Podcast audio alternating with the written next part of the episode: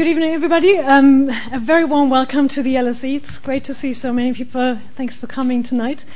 My name is Mareike Schomerus. I lead a research project here in the LSE, which is called the Justice and Security Research Project.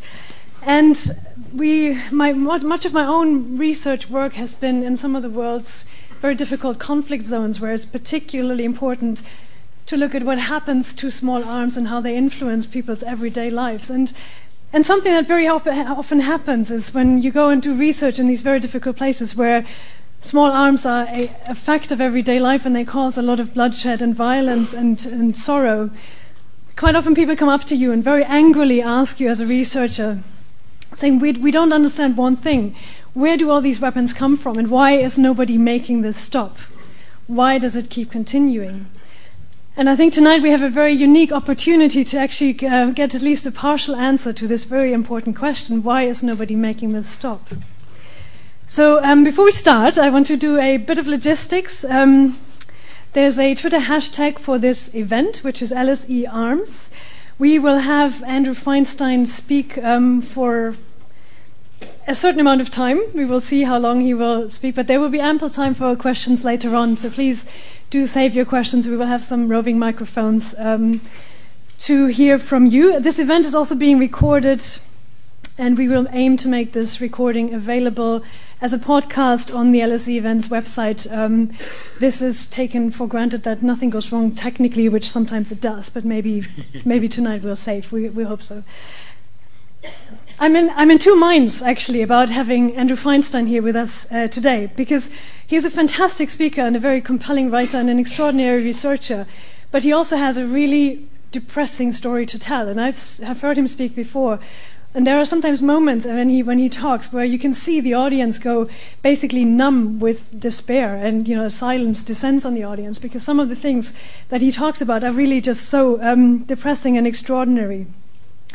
Because Andrew Feinstein has specialized really in pulling back the curtain on, on some rather uncomfortable issues and on really, I think, in, in reading his works, really drilling down some of the great issues of society and linking them to very individual human behavior, which quite possibly is the most depressing aspect of this. His best selling memoir, After the Party A Personal and Political Journey Inside the African National Congress, tells the inside experience of being not only a member of the ANC but also a member of parliament in, in South Africa, and is at the same time a searing indictment of the ANC and uh, the great scandals of corruption that he exposed. It's not without coincidence that he is a founding member of Corruption Watch, which is an NGO, and you can guess what they do from the name. He writes regularly for the world's major news outlets and he provides analysis in very, very prominent places on some of the issues that he'll be talking about tonight, for example, in the recent SIPRI yearbook.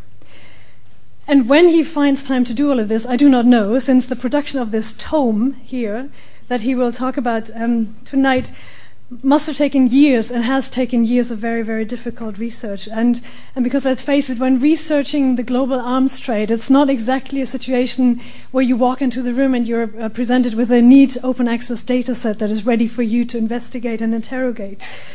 But actually, the topic is much more complicated than just getting to this very difficult to find information. There's actually also a really unexpected maybe obstacle and then getting the story out and getting people to listen to what he's been finding to, what he's been finding out in, in his research. And a recent example from this, which I find quite poignant, is that Andrew tried to place a story which um, called the recent scandal surrounding the Ministry of Defense in this country and the, the former Secretary of Defense, Liam Fox, the name, by the name that it really, um, really deserved, which is corruption. Um, and not a sort of gentlemanly misdemeanor as, if, as what it was often portrayed. And very interestingly, none of the national papers had any interest whatsoever in, uh, in taking this article on board. So we're lucky to have Andrew Feinstein here with us today. Uh, it's two days before the, the book is officially released. It's his first public appearance to talk about this book. And the book is, of course, The Shadow World Inside the Global Arms Trade, the tome that I've just mentioned, the book that I'll just read you from the back page because it's always insightful.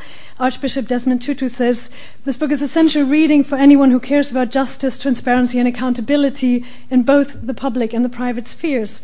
And for anyone who believes that it is more important to invest in saving lives than in the machinery of death. So if you thought um, Andrew does a tough job by trying to elicit very difficult information from dodgy arms dealers, I can tell you tonight he has upped his game one more, and for the first time ever, will use PowerPoint in his presentation. so Andrew, thank you very much for your work on this subject, and thanks for being with us tonight. Thank you.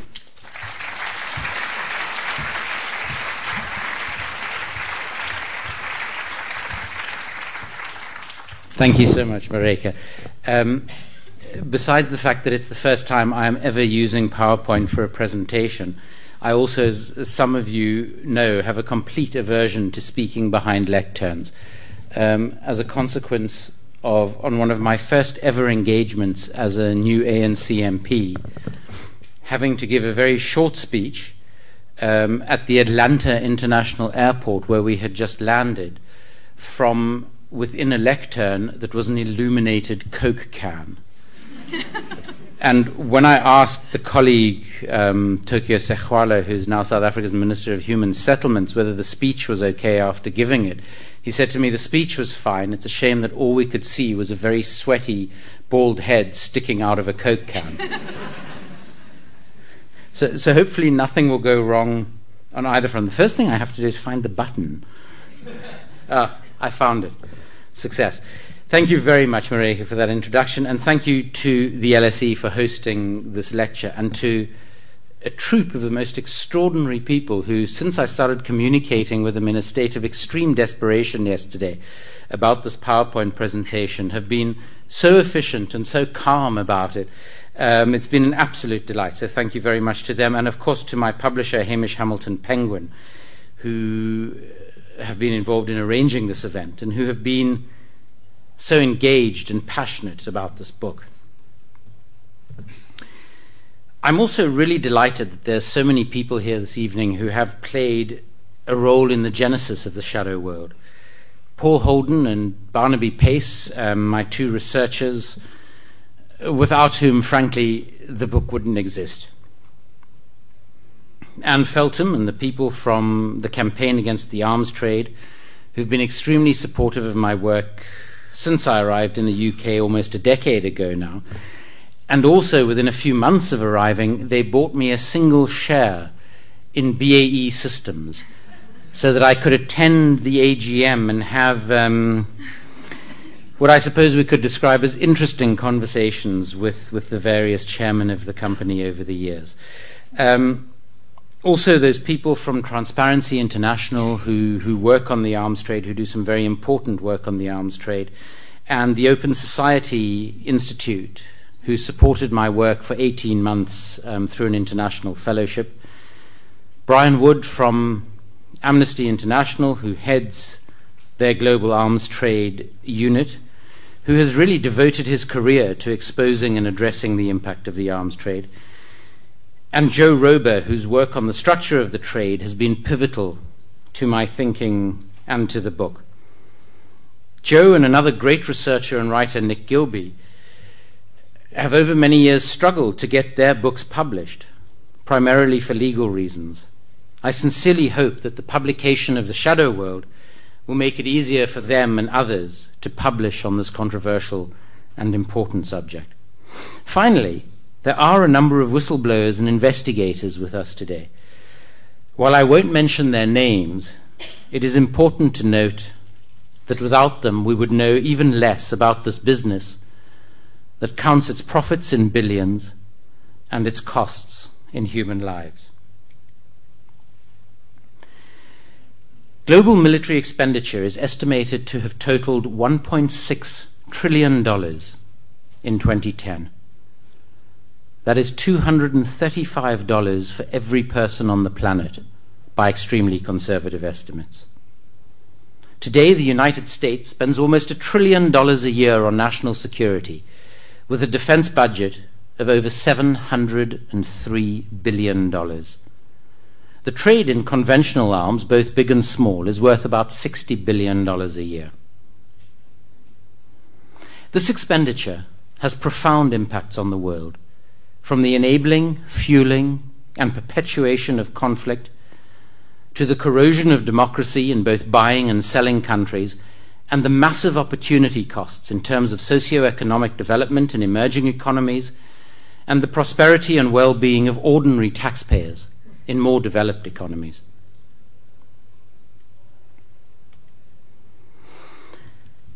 Arms deals stretch across a continuum of legality and ethics, from the official or formal trade to the grey and black markets, what I refer to as the shadow world. The grey market alludes to deals conducted through legal channels but undertaken covertly. They are often utilized by governments to impact foreign policy illicitly. Black market deals are illegal in both conception and execution. Both black and grey deals frequently contravene arms embargoes, national and multilateral laws, agreements, and regulations.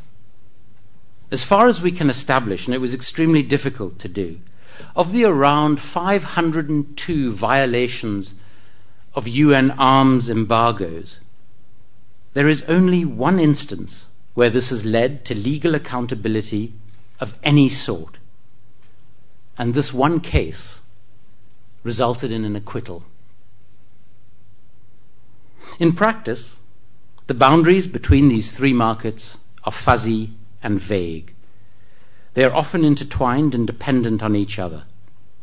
With bribery and corruption de rigueur, there are very few arms transactions that do not involve illegality, most often through middlemen or agents. There are many arms dealers and agents who provide services to large defense companies and governments while continuing to operate in the black and grey markets. In a remarkable piece of work, Joe Roeber calculated that the trade in weapons accounts for almost 40% of all corruption in all global trade. And this on sales of around $60 billion a year. Not a huge amount. 40% of all corruption. The past year has seen a number of long running corruption investigations coming to a head, involving, amongst others, the appeal in the well known Angola Gate scandal, deals involving the French state arms company DCNS, and the British listed company BAE Systems. Other investigations have been launched during this period are being considered against, amongst others, Germany's Ferrostaal, and Sweden's Saab. The length of time it has taken to initiate or conclude these investigations, the often unsatisfactory outcomes, the low, if any, punitive costs to the companies involved, and the reality that countless cases are never even investigated raises serious questions about the enforcement of the law in relation to the trade in weapons and military materiel. But why is this trade so susceptible to corruption? Joe Roeber's work argues compellingly that the arms trade is hardwired for corruption. The very structure of the trade explains the prevalence and nature of the corruption that characterizes it. Simply put, in the formal trade, you have contracts worth millions, if not billions, of dollars being decided on by an incredibly small number of people in the buying country, all of which takes place behind a veil of national security imposed secrecy. Perfect conditions for corruption, which most often takes the form of bribery, undeclared conflicts of interest, the promise of post employment, especially where the revolving door between the state and defense companies is common and the offer of preferential business access, which occurs regularly with the use of economic offsets in large arms deals. These various types of corruption, and importantly, the efforts to conceal them, undermine the rule of law in buying and selling countries, distort the market, and pollute the business environment, the political process, and the functioning of the state. As Marika mentioned in her introduction, I've experienced this at first hand. I was privileged to serve as an ANC Member of Parliament under Nelson Mandela for the first few years of South Africa's democracy. Despite a commitment to reduce defense spending in favor of social spending, In late 1998, early 1999, South Africa entered into contracts for weapons that will ultimately cost the country around $10 billion. Dollars for weapons we don't need and barely use today. At this time, our then president, Thabo Mbeki, claimed we did not have the fiscal resources to provide antiretroviral medication to the over 5 million South Africans living with HIV or AIDS. About $300 million in bribes were paid to senior politicians, officials, and to the ANC itself. The deal was concluded with a number of European governments and companies, most notably Britain's BAE and Sweden's Saab. In one particularly odious contract, the then Defence Minister, Joe Modise, changed the technical specifications to ensure that BAE Saab made a shortlist for the supply of jet trainers and fighters after they'd initially been excluded from the shortlist. When they were last on the shortlist that he insisted they be a part of, because, amongst other reasons, their offering was two and a half times more expensive than the option preferred by the Technical Committee of the Air Force. The minister decided, two thirds of the way through the procurement process, to exclude cost as a procurement criteria on the single most expensive contract the Democratic South Africa has signed. That still didn't put BAE Saab on top of the shortlist. So he amended another of the criteria, this time giving extra weight to the economic offsets offered. And then he gave only BAE and Saab, neither of the other two companies on the shortlist, the opportunity to increase their offset offer. Offsets, for those of you who don't know, are promises made by companies, in this case defense contractors, that, for instance, for every $100 that is spent on their weaponry, 112 or 120 or 150 or 200 dollars will be invested in the buying country's economy. They are, in my opinion, so much economic sophistry, which is the reason why the World Trade Organization does not allow offset offers to be considered in the procurement of any other materials except for some reason weapons. Unsurprisingly, BAE and Saab were awarded the contracts. Joe Modise left government to become chairman of a company that made tens of millions of rands from the offset arrangements, with shares that had effectively been bought for him. Now, of course, it's possible to argue that the Anglo Swedish bid won this contract in return for their support of the anti apartheid struggle, or because they are important trading partners for South Africa. However, what I think is far more likely than either of those two explanations is that they won the contract despite the Air Force in South Africa saying publicly that they would only accept these jets and trainers if forced to do so by the politicians. Because BAE and Saab paid 115 million pounds in bribes, of which Joe Modise and the ANC were major recipients.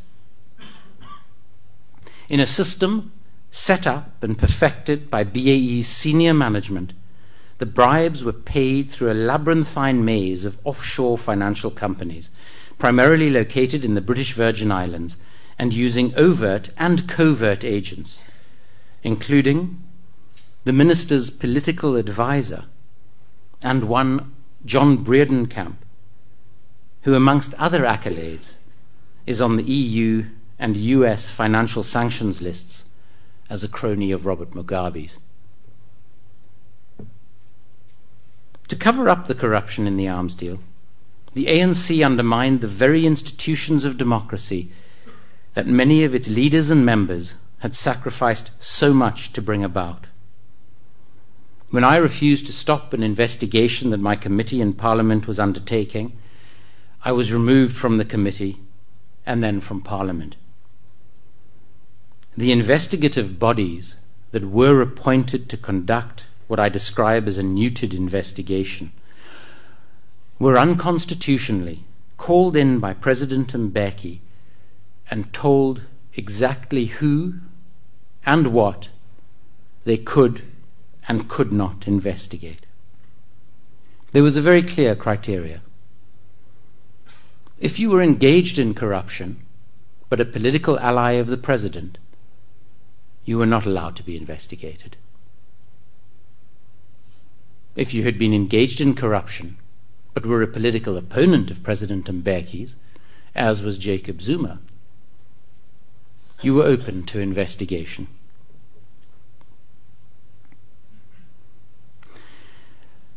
Two anti corruption agencies, one by Mbeki, one by Zuma, were closed down as they were insufficiently compliant, and the highest prosecutorial authorities were later shown to have been complicit in taking political instructions. The final report of this neutered investigation was then edited by the presidency before it was submitted to Parliament. The presidency excised a paragraph criticizing Joe Modise's undermining of the procurement process and instead described his adulteration of the formal criteria as a visionary approach. The deal and its cover up were the point at which South Africa's nascent democracy lost its moral compass. Our current president Jacob Zuma's financial advisor, Schabir Shaik, shown here in the middle with his two brothers. The one brother on your right was head of procurement in the South African National Defence Force at the time of the deal. The other brother, Mo Shaik, was sent to Hamburg to ensure that a deal that was on the verge of being av- awarded to a Spanish company.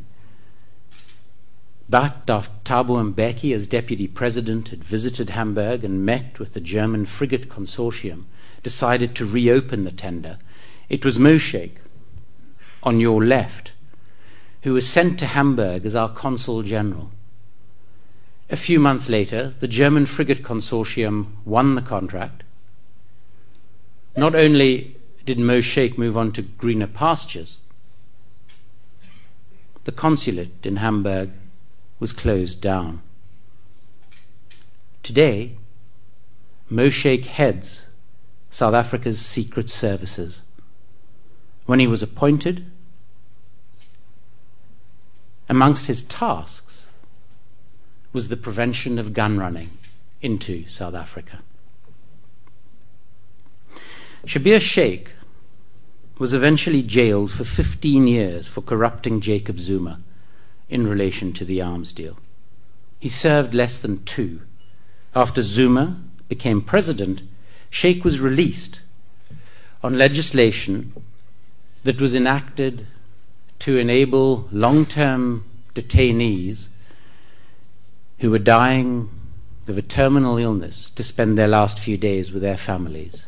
Today, almost two years after his release, he has been photographed playing golf, enjoying himself in nightclubs, and has been accused of two assaults.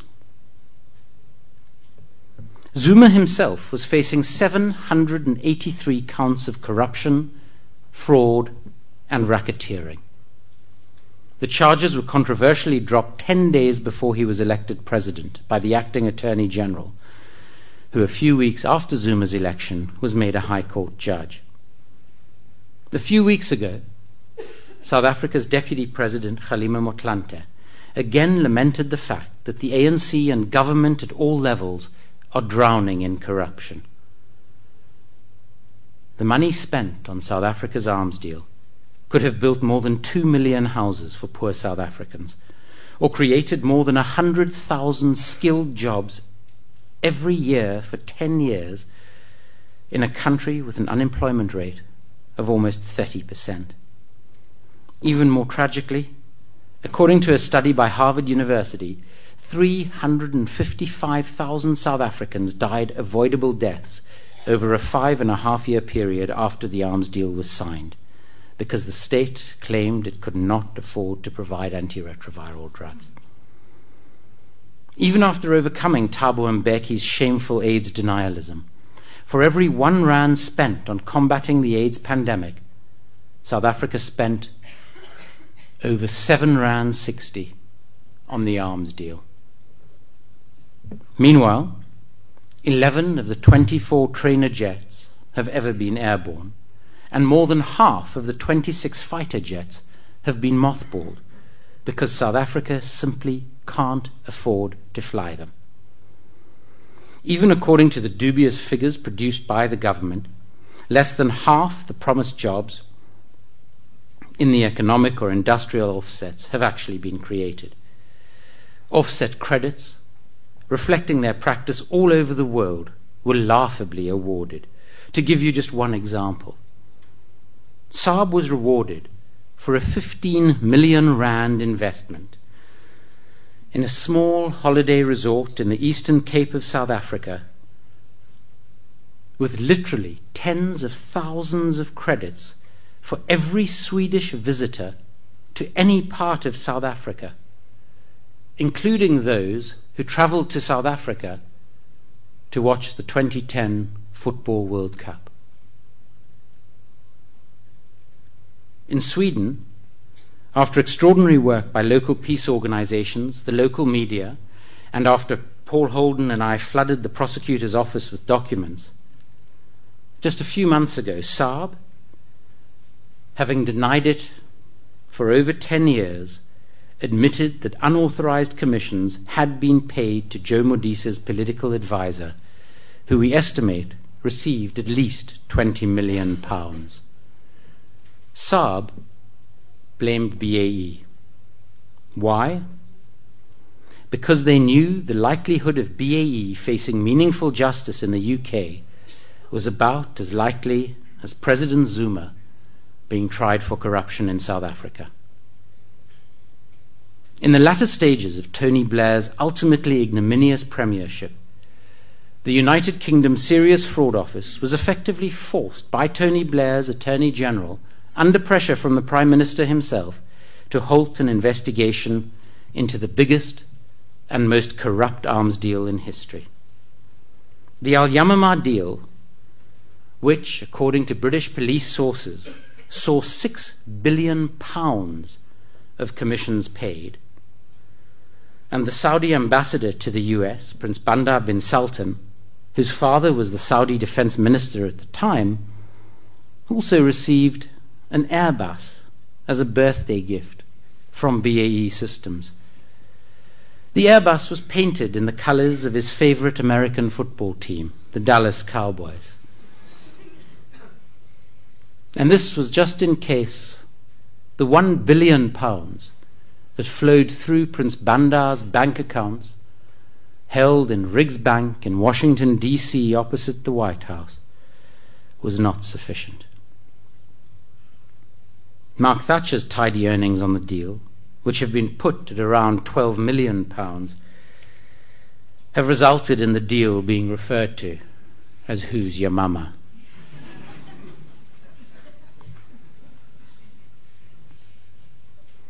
After the UK government's cowardly cover up on the Al Yamamah deal, the Serious Fraud Office continued to investigate BAE systems for corruption in deals not only in South Africa but also Tanzania, the Czech Republic, and Hungary. Deals in Romania, Yemen, and Qatar had also been looked into. The SFO appeared to be getting tough with the company, which oftentimes appears to be little more than an extension of the Ministry of Defense. when anti corruption researcher Sue Hawley and I were invited to meet with the SFO's director, Richard Alderman, in early, 2000, in early 2011, he told us that the company had rejected the offer that he'd recently made to them, which would have involved them paying a fine of hundreds of millions of pounds and an admission of guilt on at least one count of corruption. He claimed defiantly that he would not return to the table with the company any more, but would seek permission to charge the company. Three days later, on Friday, the 5th of February this year, I was back at the SFO offices. I was giving another formal witness statement to the team investigating the South African deal. As I was leaving, after an interview of over three hours, the investigators started to hear that the Serious Fraud Office had settled with BAE, fining them £500,000 for accounting irregularities in relation to the corrupt deal in Tanzania, with £29 million in reparations to the country due as well. In addition, the SFO agreed to drop investigations into the four other corrupt deals, and most extraordinary of all, agreed not to allege corruption on the part of the company when investigating third parties for a period of 10 years. When settling with the United States Departments of Justice and State, however, BAE was forced to admit paying unauthorized commissions on all of these deals and Al Yamama, and was fined a record for a British company of $479 million. So, the company admitted to paying unauthorized commissions to the US authorities, and their partner Saab admitted that unauthorized commissions had been paid to a key political operative on the South African deal. But in the UK, the investigating team, who knew nothing about the settlement, who hadn't even been consulted, still claimed they had a very strong case against the company. But the SFO leadership exonerated the company, gave them the financial equivalent of a tap on the knuckles, and suggested they might have got a few numbers mixed up in Tanzania. The decision caused a leading South African opposition politician, recently elected the mayor of Cape Town, to pronounce that the UK had lost the moral authority to talk about good governance and fighting corruption. I quote Patricia de Lille They are no better than any of the rogue leaders in Africa who have used funds from bribes and arms deals to stay in power. Such decisions are, in my opinion, an affront to the British justice system and undermine the reputation of British business and its government, at the very same time that British taxpayers continue to subsidize the country's arms industry in times of economic hardship. Sadly, this sort of outcome is only too common. In Germany, the company that paid bribes amounting to more than $25 million to, amongst others, the head of procurement in the SADF, Chippy Shaik, who we saw with his brothers earlier, and then claimed the payments in a tax rebate after it had become illegal to do so, were investigated, but then quietly paid a fine in Germany in relation to tax irregularities nothing was made public about the bribes that had led to the infraction. In France, on the notorious Angola Gate saga, all the defendants who were, find, who were found guilty of corruption or influence peddling were ultimately either found not guilty or had their sentences halved. This included a former government minister, Charles Pasqua, whose acquittal was the seventh time he'd been acquitted on serious charges relating to corruption or other serious crimes. But South Africa and Angola are just indicative examples of what happens around the world in the trading of weapons. And this, might I remind you, is the formal government to government trade in arms, supposedly the cleaner of the trades. The US weapons procurement system can only be described as legalized bribery, in which the iron tri- triangle of senior Pentagon officials, lawmakers, and defense contractors and their lobbyists continue to perpetuate inordinately expensive weapons systems that are inappropriate to the country's defense needs, seldom perform as promised, and are delivered years, sometimes decades late. The Pentagon officials who make these decisions have to keep the contractors sweet.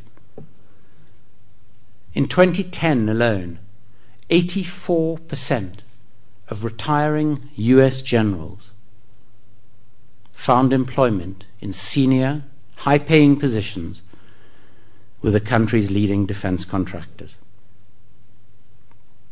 Lawmakers approve these projects in return for generous campaign funds and promises of jobs for their district, albeit jobs that cost up to seven times the cost of equivalent jobs in other, arguably more productive manufacturing sectors.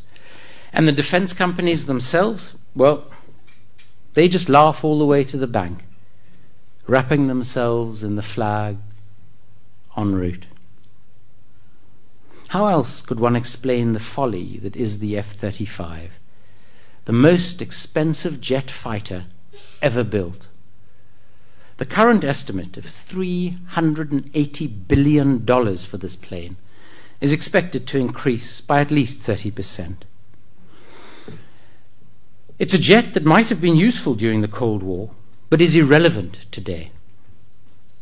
One former Pentagon aerospace engineer described the F 35, and excuse my language, as a total piece of crap. Far worse than the plane it's replacing. And checks and balances on this? Well, the Pentagon, the single biggest spending department in the United States government, has not been audited for over two decades. They literally don't know if they've paid contractors once, twice, three times, or not at all. Having somehow already missed a deadline of 2014 in 2011, they now report to Congress that they think they might be audit ready by 2017. No one is holding their breath. This extraordinary state of affairs not only costs billions of dollars, but impacts the lives of millions of people in conflict zones and way beyond those zones. A few years ago, a 21 year old from Miami Beach, Florida, with a bit of a drug habit, and a business partner who was a qualified monsieur and who was already on a US State Department arms trading watch list, was awarded a $300 million contract by the US Department of Defense to provide the Afghan security forces with their ammunition needs. Due diligence was carried out for the Department of Defense on Efraim Diveroli. The man who undertook the due diligence just happened to have a significant financial stake in Diveroli's company. Young Efraim, learning from his Israeli uncle arms dealer, went where he could find the ammo cheapest Albania, where he did a deal with the head of the State Weapons Agency and the Minister of Defense, amongst others. They built a prefabricated factory in a populated village outside Tirana where 40 year old Chinese and Albanian ammunition was cleaned. Any made in China insignia was filed off. It was then repackaged and sent to Afghanistan. There were no safety standards of any sort in the factory. Empty shells, TNT, gunpowder, and other fatal detritus was bulldozed into a nearby field or stored in plastic bags on the shop floor. In March of 2008, the factory exploded. destroying over 350 houses in the surrounding village, killing 26 entirely innocent people, including three generations of one family who unfortunately lived in the house next to the factory, and a seven year old boy, Erison Durdaj.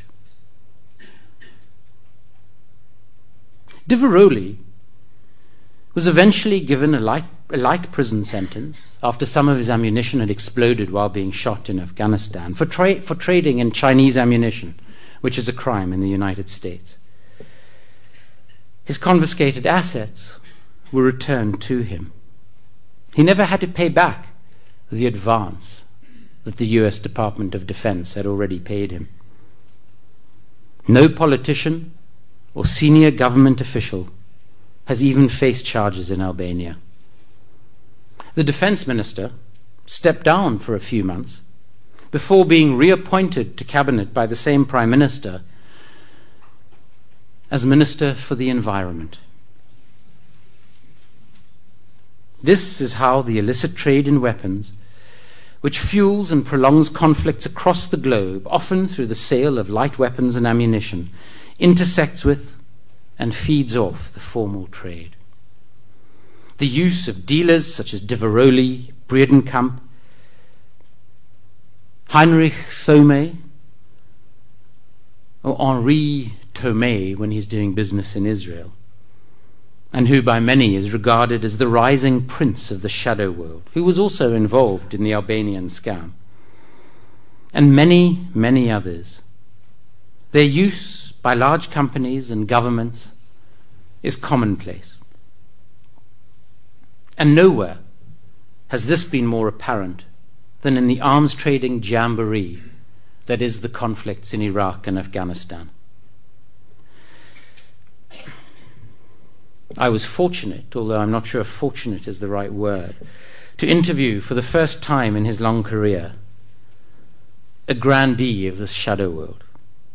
Paul Holden had picked up in the report of a commission of inquiry in South Africa the name of a man who a South African arms official described as the scariest human being he'd ever met. So began a long and often frustrating search for Paul Barnaby and I for Joe de Hovsepian. Eventually, we found him in an unlikely place for a Lebanese Armenian arms dealer in his late 70s on Facebook.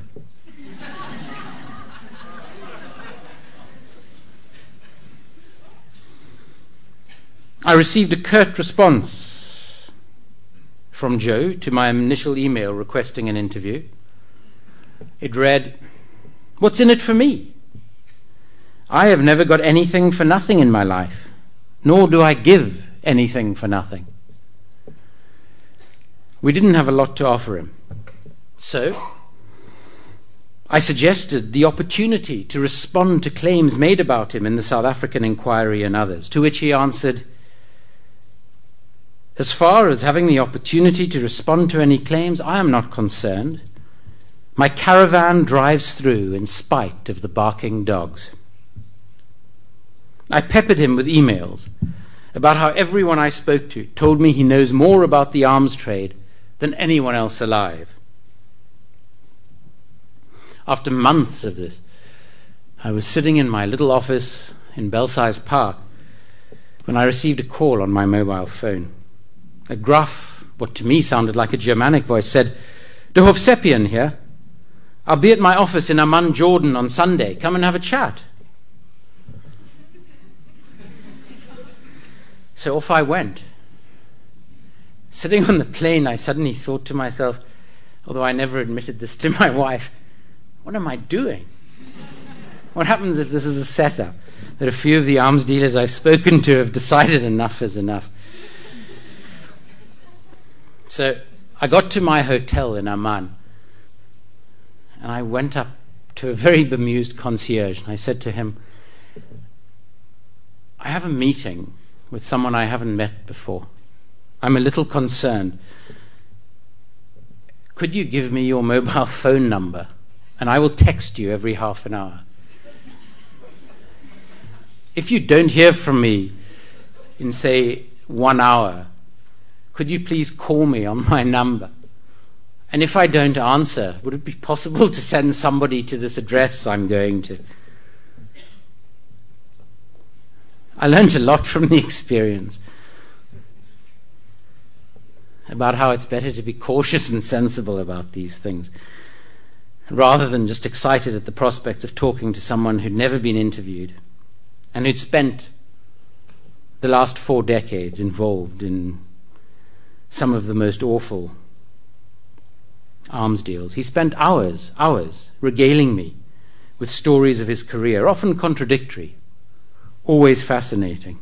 He'd begun his career with a German company called Merex, formed by a few former senior Nazi officers just after the conclusion of the Second World War, including one Gerhard Mertins, who in the 1950s, I suppose, could best be described as a neo Nazi and a crook.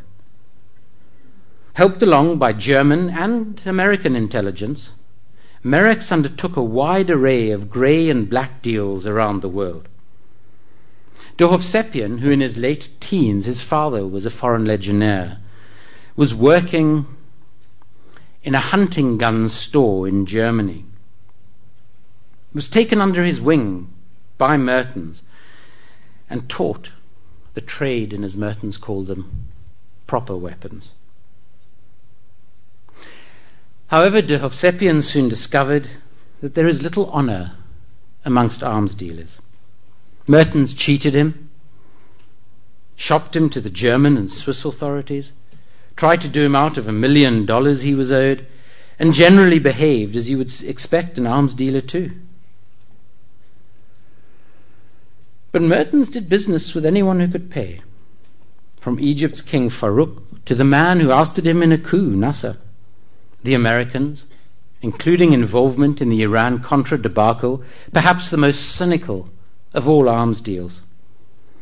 India and Pakistan, at the same time, while they were in conflict with each other. One of Mrs. Thatcher's favorites, Augusto Pinochet, with the assistance, I should add, of the man known as the Butcher of Lyon, Klaus Barbie. And the list was completed by Saddam Hussein and the People's Republic of China. When Mertins broke laws, German and US military intelligence protected him, for a while at least. Eventually, his double dealing, deceit, and financial incompetence caught up with him. De Hovsepian had meanwhile spread his wings beyond the Mertins nest, doing business for himself in Saudi Arabia, the Balkans, and South Africa. He admitted to me breaking arms embargoes far and wide, suggesting that what an arms embargo did was push up the price that people like him could charge. He happily broke the arms embargo against apartheid South Africa. It was while sourcing weapons to break an embargo in force in the Balkans that he made contact with the South African State Arms Agency. And when I asked him about the claim made by one of the South African officials that he was one of the scariest human beings he ever met, de Hovsepian stood up behind his large desk. This is a man of about six foot four to my five foot something, wearing a Stetson inside his office. And he said, I put a gun to his head and told him I was going to kill him. I continued taking notes. he then laughed and said, What I didn't tell him is that I'm a pacifist. I just buy and sell this stuff. I don't use it myself. I assumed that de Hovsepian would be firmly entrenched in the depths of the shadow world, but at one point in our conversation, he proudly produced his ID tags as a contractor for the US Department of Defense and a major US weapons producer in Iraq and Afghanistan. He also showed me his recent contractor ID for USAID, the aid department of the US government in Liberia, where the Merex network had made hay during the regime of Charles Taylor. One dealer in particular did well in Liberia. That's Le- that is um, de in his Bonn office. He has about eight offices around the world. Leonid Minin is a Ukrainian Israeli with links to the Odessa mafia. On one occasion, he flew his private plane, a BAC 111, still with the insignia of the Seattle Sonics basketball team from which he'd bought it, into Monrovia in December of 1998, loaded with 68 tons of ammunition and weapons. The weapons were quickly ferried across the border to the Taylor supported RUF rebels in Sierra Leone. Waiting for the weaponry with the RUF's brutal young fighters, many with an incision in their heads into which amphetamines or crack cocaine had been pushed and bandaged. Once Minin's weapons arrived, they launched a brutal attack known as Operation No Living Thing. In less than two weeks, 6,000 innocent people were murdered, tens of thousands were injured, many maimed for life. Women and young girls were brutally and repeatedly raped. Over 500 buildings were destroyed by fire and ransacking, leaving a shell of a city. The RUF fighters were issued with Hessian bags before they went into this particular battle. It was their signature to cut off the hands of their opponents. But their leaders had heard that international aid agencies were sewing these hands back on. So, for this particular assault, they were instructed not only to cut off the hands, but to bring them back with them. Minin was arrested for drug offences just outside Milan, surrounded by four prostitutes, with cocaine and rough diamonds scattered on the floor, a pornographic film flickering on the wall behind him. Those who arrested him, who described him as looking like a very pale beached whale, were amazed to discover literally thousands of pages documenting Minin's arms deals. A massive dossier of evidence was built against him for illegal arms trafficking. In the lead up to his trial, Minin fired four different lawyers. However, he appealed against his pre-trial detention and won his case. A higher court in Italy arguing that the country had no jurisdiction over Minin or his crimes. This, despite the facts that Minin had been a resident of Italy for many years and had been married to an Italian woman for 14 years. Crucially, I was told in the days leading up to his successful appeal that Minin's legal team had been bolstered by the arrival of a posse of high powered lawyers from one of Italy's leading and largest arms companies. His place in Taylor's circle was taken by Victor Bout, or Boot as some prefer, the Russian currently on trial in New York for illicit arms dealing. What is interesting about Bout is not so much the sobriquet of the merchant of death, but rather the reality that he provided transport and logistical services for the Americans in Iraq and Afghanistan, despite an Interpol warrant for his arrest, which the Americans chose to ignore until it suited them.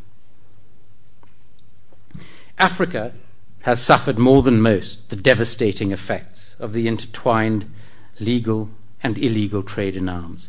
The duplicity, corruption, and double standards of not just the myriad arms dealers who have swarmed the continent, but also the large weapons makers and their supportive governments, including prominently the government of the United Kingdom, have known few bounds. The brutal demise of the odious and vicious Muammar Gaddafi in Libya symbolized these double standards. Expressing his pride at Britain's role in the dictator's overthrow, I wonder what David Cameron felt about the 120 million pounds of weapons the UK had sold the dictator since 2005, along with other European powers and Russia. It was ironic that NATO forces had to destroy the weaponry that their member states had manufactured for the dictator, weapons which helped keep him in power. And today, those weapons which have not been destroyed are lying in unguarded warehouses, with a number of them, including surface to air missiles, having already found their way onto the world's black markets. This is blowback, the unintended consequences that are all too common to the global trade in arms. In conclusion, and very briefly, what is to be done? National laws, regional and international agreements need to be far stronger and more meaningfully enforced. The EU common position, which had just come into force as the South African deal was signed, violated, was violated in at least two articles by the South African deal. It was irrelevant. Didn't apply to South Africa. It doesn't apply to government to government deals. Policing, investigations, and prosecutions need to match the global nature of the trade and its protagonists. Nationally, greater transparency and accountability, especially around the use of offshore jurisdictions, middlemen, and offsets, is required. More graded and serious penalties are required for violations both to companies, however large, and senior individuals.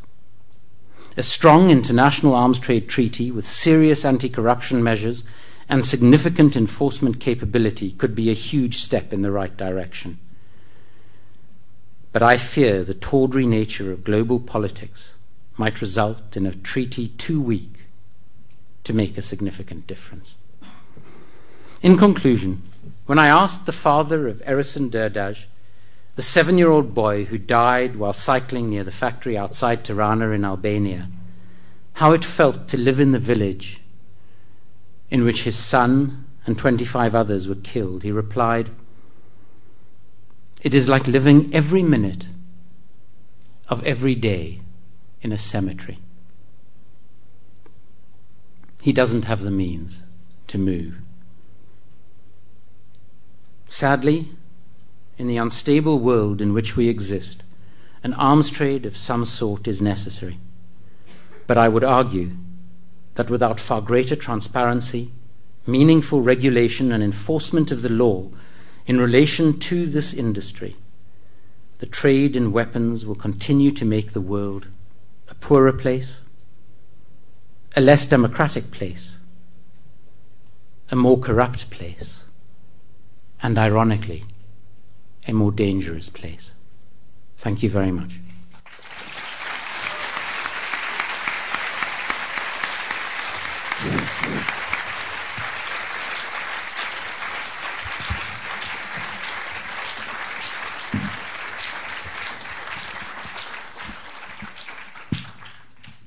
Thank you very, very much, Andrew. And um, I said at the beginning, after often after Andrew speaks, there's a sort of quiet spirit that descends on the audience, and uh, I'm sure you felt it at various points uh, during during Andrew's talks. And I'm also sure you're bursting with many questions to ask. So please put up your hand if you have a question, and we have a microphone. There's one right here at the top. Um, maybe we'll take three questions, and then yeah. Can we and, and, if people could just give their names so I can respond directly to their question. Okay, we have one up, up here. Thank you. Um, hello. Yes. Um, Tom Burgis with the Financial Times, most recently in um, West Africa, and before that in Joburg and East Africa. Uh, thanks, Andrew, for, for that talk and for all your tremendous efforts over the years in this field. To, um, if I may, a couple of points that lead to a question, and it's about um, the role of natural resources in all of this. Um, a few of the characters and the institutions you, you touch on um, are well known for their role in the in the trade in uh, especially African natural resources. Often the often the um, informal trade. People like you mentioned Bredenkamp. I see Dan Gertler pops up in the book. We've got Riggs Bank, uh, uh, Thatcher Junior. I mean, these people have all yeah. are all known in in that circle as well. And then um, alongside that, if if we look as you do in the book and as you have before at structures like the um, the corrupt structures used in Tanzania by by BAE, they very closely resemble the corrupt structures that have come to light in, say, um, the Halliburton case in Nigeria and other and other uh, big corruption cases. And then, uh, thirdly and finally, of course, the countries that have seen the most spectacular um, uh, suspect arm deals, Angola, Liberia, uh, South Africa, Tanzania, these, these are all predominantly resource uh, countries where big Western mining companies have big interests. So my question is, do you, do you think we should perhaps be looking at, at um, the arms trade and the resources trade uh, as part of one complex, if you like, mm. going a little bit beyond the, the centre of the book maybe, but yeah. I'd love to know what you thought about that. Thank you. Thanks. Uh, we had one over here. Um, Andrew, if you could comment on. Um, Sorry, could you just give your Sorry, my name is Michelle Small, and uh, I'm from King's College London. Um, if you could comment on what do you believe the limitations are or the possibilities for success of President Jacob Zuma reopening the arms deal inquiry Mm. in South Africa, um, given that he's both implicated in the corruption and that he sets the terms of reference, um, and what that means on a national and international scale. Thank you. And we had one question over here. Yes, please. Andrew, a great talk. Could you uh, also Sorry, let people know? introduce Also, yourself, it's uh, Vic Shamoudi here. Um, I wonder whether you could tell people also how they can get involved afterwards. I mean, you've done uh, a great talk and you've brought up some very important issues and fired up some um, big emotions here. But afterwards, it would be useful to know how the audience can, in some way, uh, get involved with uh, trying to combat uh, this issue. Thank you. Um, just before Andrew answers, can you put up your hand if you have a question so we can put the mics in position? Okay, we have one over here and then two over there. Okay, great. Do you want to take Yeah. the first round? Um, Tom, in terms of, of your question, I mean, it, it, it's an extremely valid point. Can, can you hear me up there? Okay. Um, and I've been doing a lot of work with, for instance, um, Resource Watch, who, who have done some incredible work on natural resources, on the whole um, Publish What You Pay campaign, which I would very much like to see ap- applied to the arms sector, where, for instance, middlemen and agents working in the natural resources sector, but also involved in the weapons sector, um, were compelled to reveal. Um, well, the companies involved as well as the middlemen are compelled to reveal what was being paid to middlemen, what it was being paid for, because that's obviously where a lot of, of the bribes take place. Also, another obvious area of, of overlap where bribery is rampant is the whole area of offsets um, that I mentioned. I suppose part of the motivation for doing this book was not only my own experience in South Africa, where many people in South Africa, where I spent a long time with my first book, talking about the book, talking about corruption, said to me, That's fine, we hear what you're saying about those who've been corrupted, which unfortunately includes some of our own leaders. What about the corruptors? Um, and another part of the motivation was wanting to focus on a lot of work is being done on natural resources Again, very important work, very well done by a wide range of organizations. And the weapons dimension of it had almost been forgotten. You know, it's been many decades since the last comprehensive narrative account of the global arms trade was published. Anthony Sampson's The Arms Bazaar, the first edition of which was published as long ago as 1979. And the reason for that, as Joe and others have discovered, is often legal fears amongst publishers. I wanted to put back on the political agenda the issue of the trade in conventional arms. Campaign Against the Arms Trade and a number of other um, activist organizations have been doing sterling work for years and years. But it's fallen off a lot of the main political debate. Um, that in no way should undercut the fact that there are so many similarities, as you mentioned, the use of, of certain financial systems, um, the use even of the same middlemen. There's a great American journalist, Ken Silverstein, who did the very early work on the Merex network that I mentioned, um, who is at the moment also an OSI fellow doing work particularly on middlemen who operate in both the natural resources and the arms trade. Um, so I think there is hopefully, if if the trade in arms gets the sort of profile and exposure that I believe it needs to get, there is hopefully going to be a lot more of this sort of integrated work um, because there are so many similarities. Um, in terms, Michelle, of your questions, um, just for those of you who might not follow South Africa that closely, um, a few weeks ago, on the day that his lawyers were supposed to um, submit um, replying papers to South Africa's constitutional court in an action brought by a very courageous arms trade activist, Terry Crawford-Browne, demanding a judicial commission of inquiry from the president on the South African arms deal. That same day, and his lawyers had been avoiding filing these papers for six, maybe nine months, um, President Zuma announced that he would appoint a commission of inquiry. He has appointed three judges who will head the commission, although one of them has already decided to step down for reasons that remain unclear. He, just a few days ago, issued the um, terms of reference for the inquiry, and the terms of reference, I think, are appropriately broad. They, um, they exclude certain elements that we, as in Paul Holden, who has written extensively on the South African deal, myself, and others who work on this. Um, most importantly, the Commission's interim and final reports go first to the President.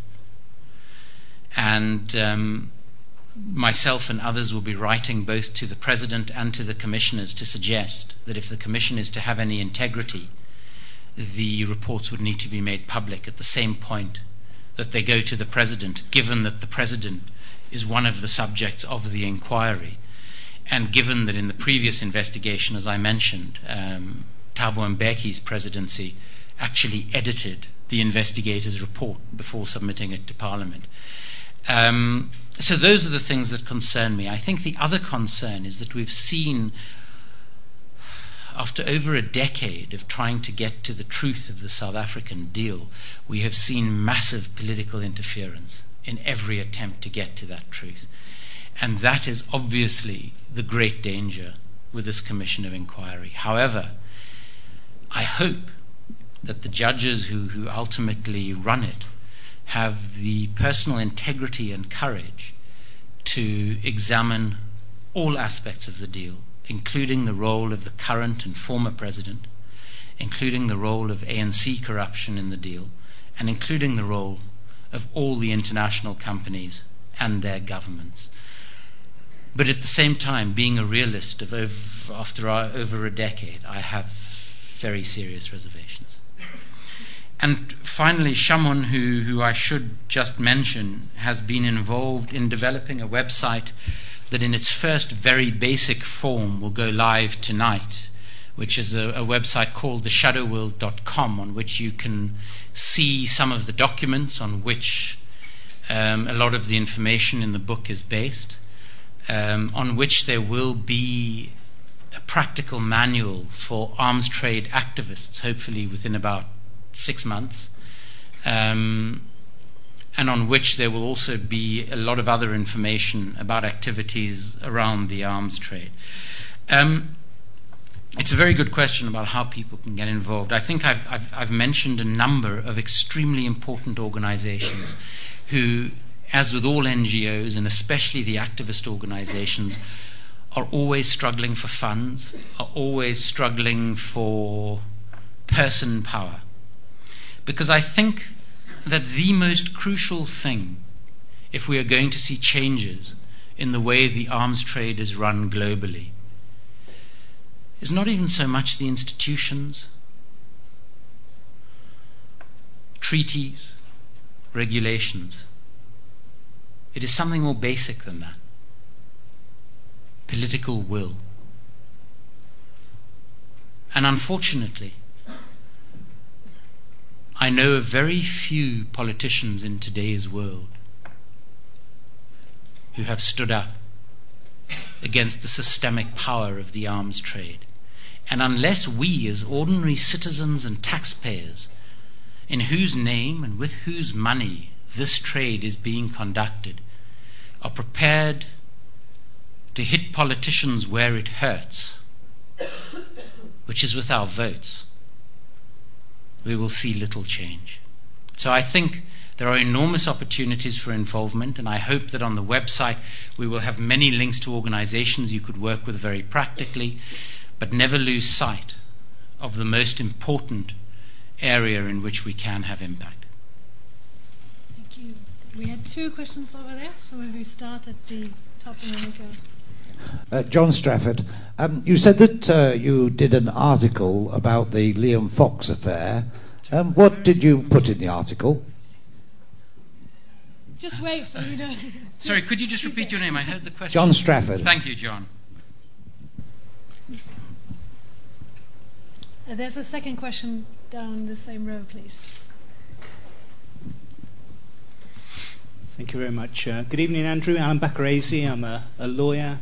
Many years spent uh, years as a senior prosecutor involved in the anti-corruption uh, fight, so I know Andrew's worked very well. Uh, Andrew is always uh, very uh, profoundly illuminating, profoundly interesting, profoundly depressing as well.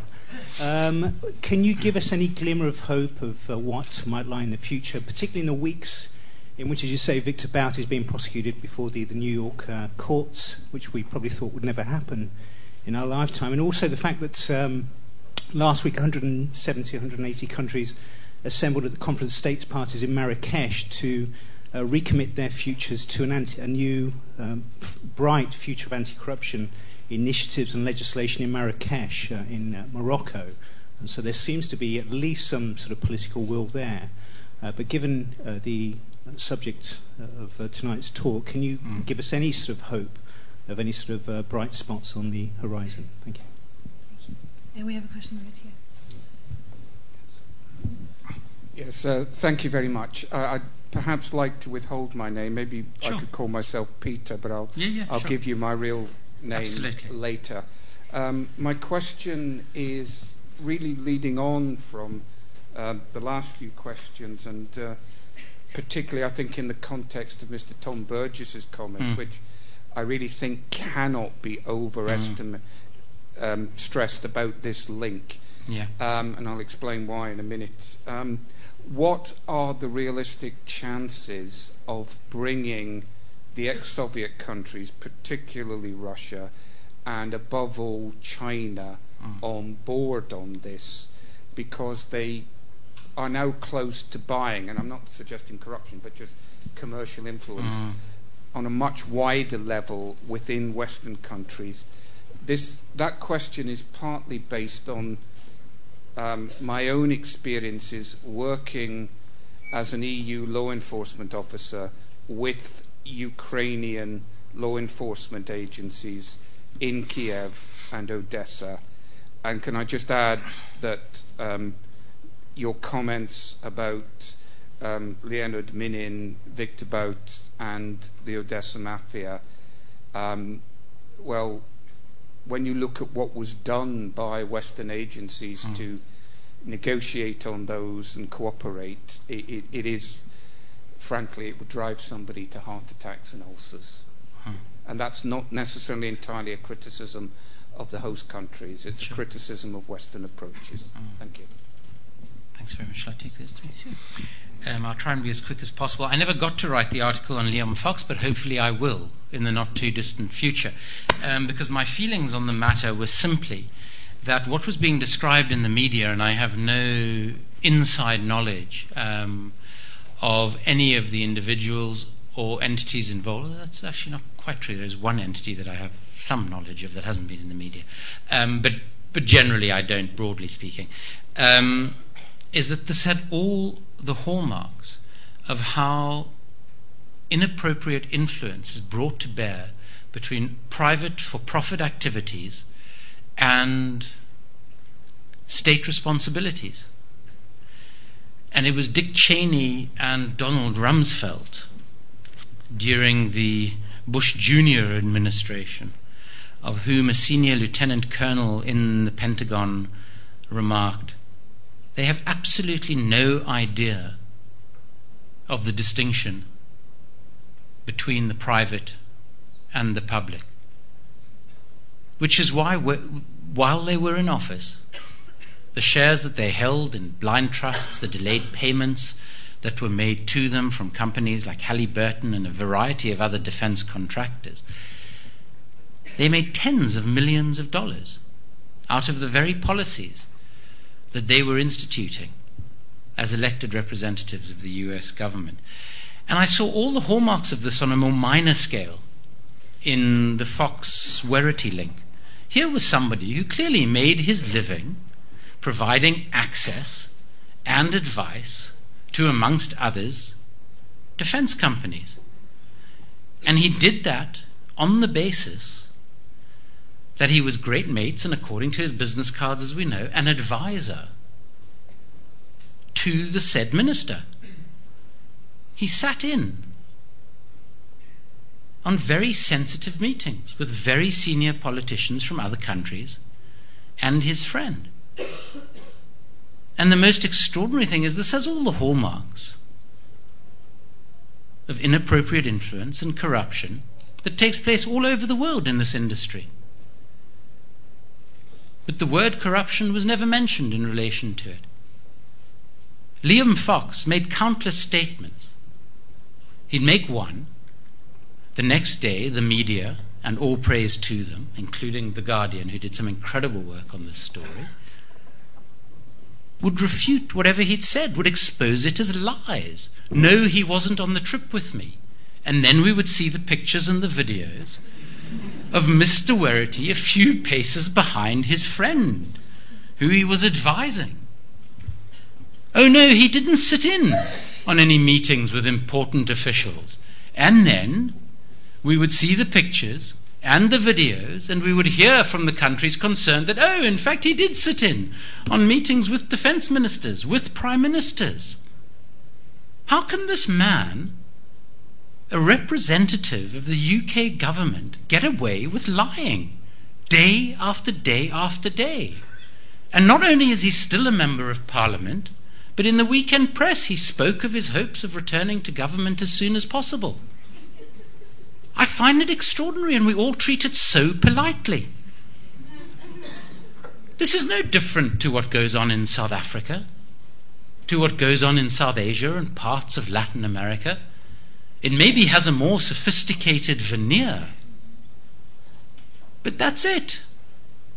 Eva Joly, one of the most famous anti corruption campaigners and possibly a candidate for the Green Party in the French presidential elections, once described the square mile of the City of London as the money laundering capital of the world. And my own feeling is, having lived in a very politicized society like South Africa during a remarkable transition, and that country remains a far better place, regardless of all the problems that I highlighted, than it ever was before 1994. How apathetic people are in this country about these sorts of matters. It really astonishes me. So hopefully I'll get the opportunity to write the Liam Fox article in the not too distant future. In terms of, of Alan's comment, and I should, um, to reveal allegiances here, Alan has played an extremely important role, both in his prosecutorial incarnation, but also in his asset recovery work for the Basel Institute of Govern- Governance, where he, he recently left. Um, and I'm not sure, Alan, whether you're stalking me or I'm stalking you, but we've spoken often on platforms together over the last 18 months or so where I do tend to depress people a little bit. I do tend to have the cynical outlook of a former politician or what Al Gore describes as a recovering politician. And, and, and, Alan tries to keep me um, on the path of, of hope. Um, and yes, of course, there is hope. You know, the fact that there is a South African Commission of Inquiry, even though President Zuma was forced into it, not only by the Constitutional Court, but also by political pressures, the ANC Youth League, led by the odious Mr. Malema, who some of you might have heard of, um, threatened that if Mr. Malema, who is facing disciplinary proceedings with the ANC, is either expelled from the party or faces any sort of meaningful punishment, they will divulge all the details of corruption in the South African arms deal.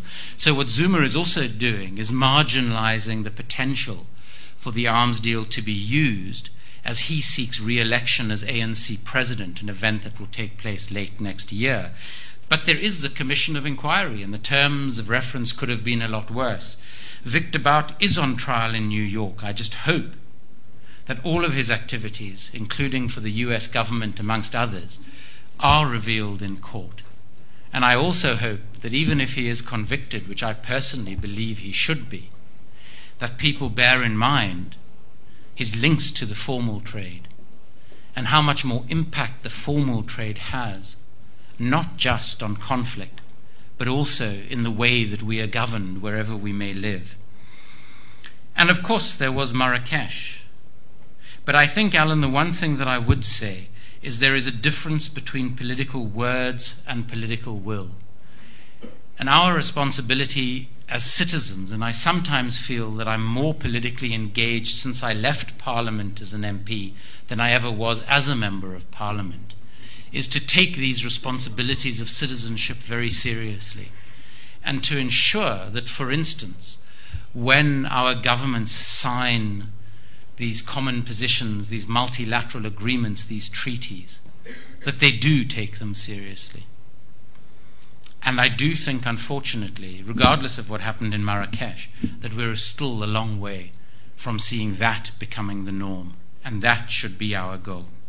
Finally, um, Peter, um, I often wonder in the last 10 years or so how many people I've met whose actual names I don't know. And I think probably at least half of them. But, but thank you for making the points. Um, I just want to make one quick point on that. What are the chances of bringing Russia and China on board in all of this? I'll talk specifically of, of the arms trade treaty. Um, it seems to me, and I'm not as close to it as, as some other people in the room, but it seems to me that the United States is very keen to have Russia and China sign an international arms trade treaty, which is due to be signed in the UN um, mid next year, although it is possible that it would be delayed. My real concern is that to get Russia, China, and some other states, I mean, the obvious ones like North Korea, Zimbabwe, etc., but even others who have recently grown their defense industries significantly, like Brazil, possibly even India, who might only sign up to a very weak treaty. And my concern is that if it is a weak treaty, what it will serve to do is to give some legitimacy, some veneer of respectability to the current status quo. And what we really need is a treaty that makes absolutely clear that the current status quo is unacceptable. And that while, of course, national security and commercial confidentiality are important, and that certain aspects of these deals have to remain confidential for those reasons, a huge amount of activity that is simple criminality is being hidden behind that same veil of secrecy. And for the ATT to be a really meaningful document, I believe it will have to address that aspect of the trade in arms. Thank you very much for all your questions. Unfortunately, we have to wrap up and, and come to a close. I just want to make a very quick announcement. Um, copies of The Shadow World will be sold just outside the theatre, and Andrew will stay here on stage and sign copies if you want to have your copy signed. Andrew, I can only wrap up the evening really by, by quoting uh, a remark from the audience. It was an evening that was profoundly illuminating, profoundly interesting, and profoundly depressing.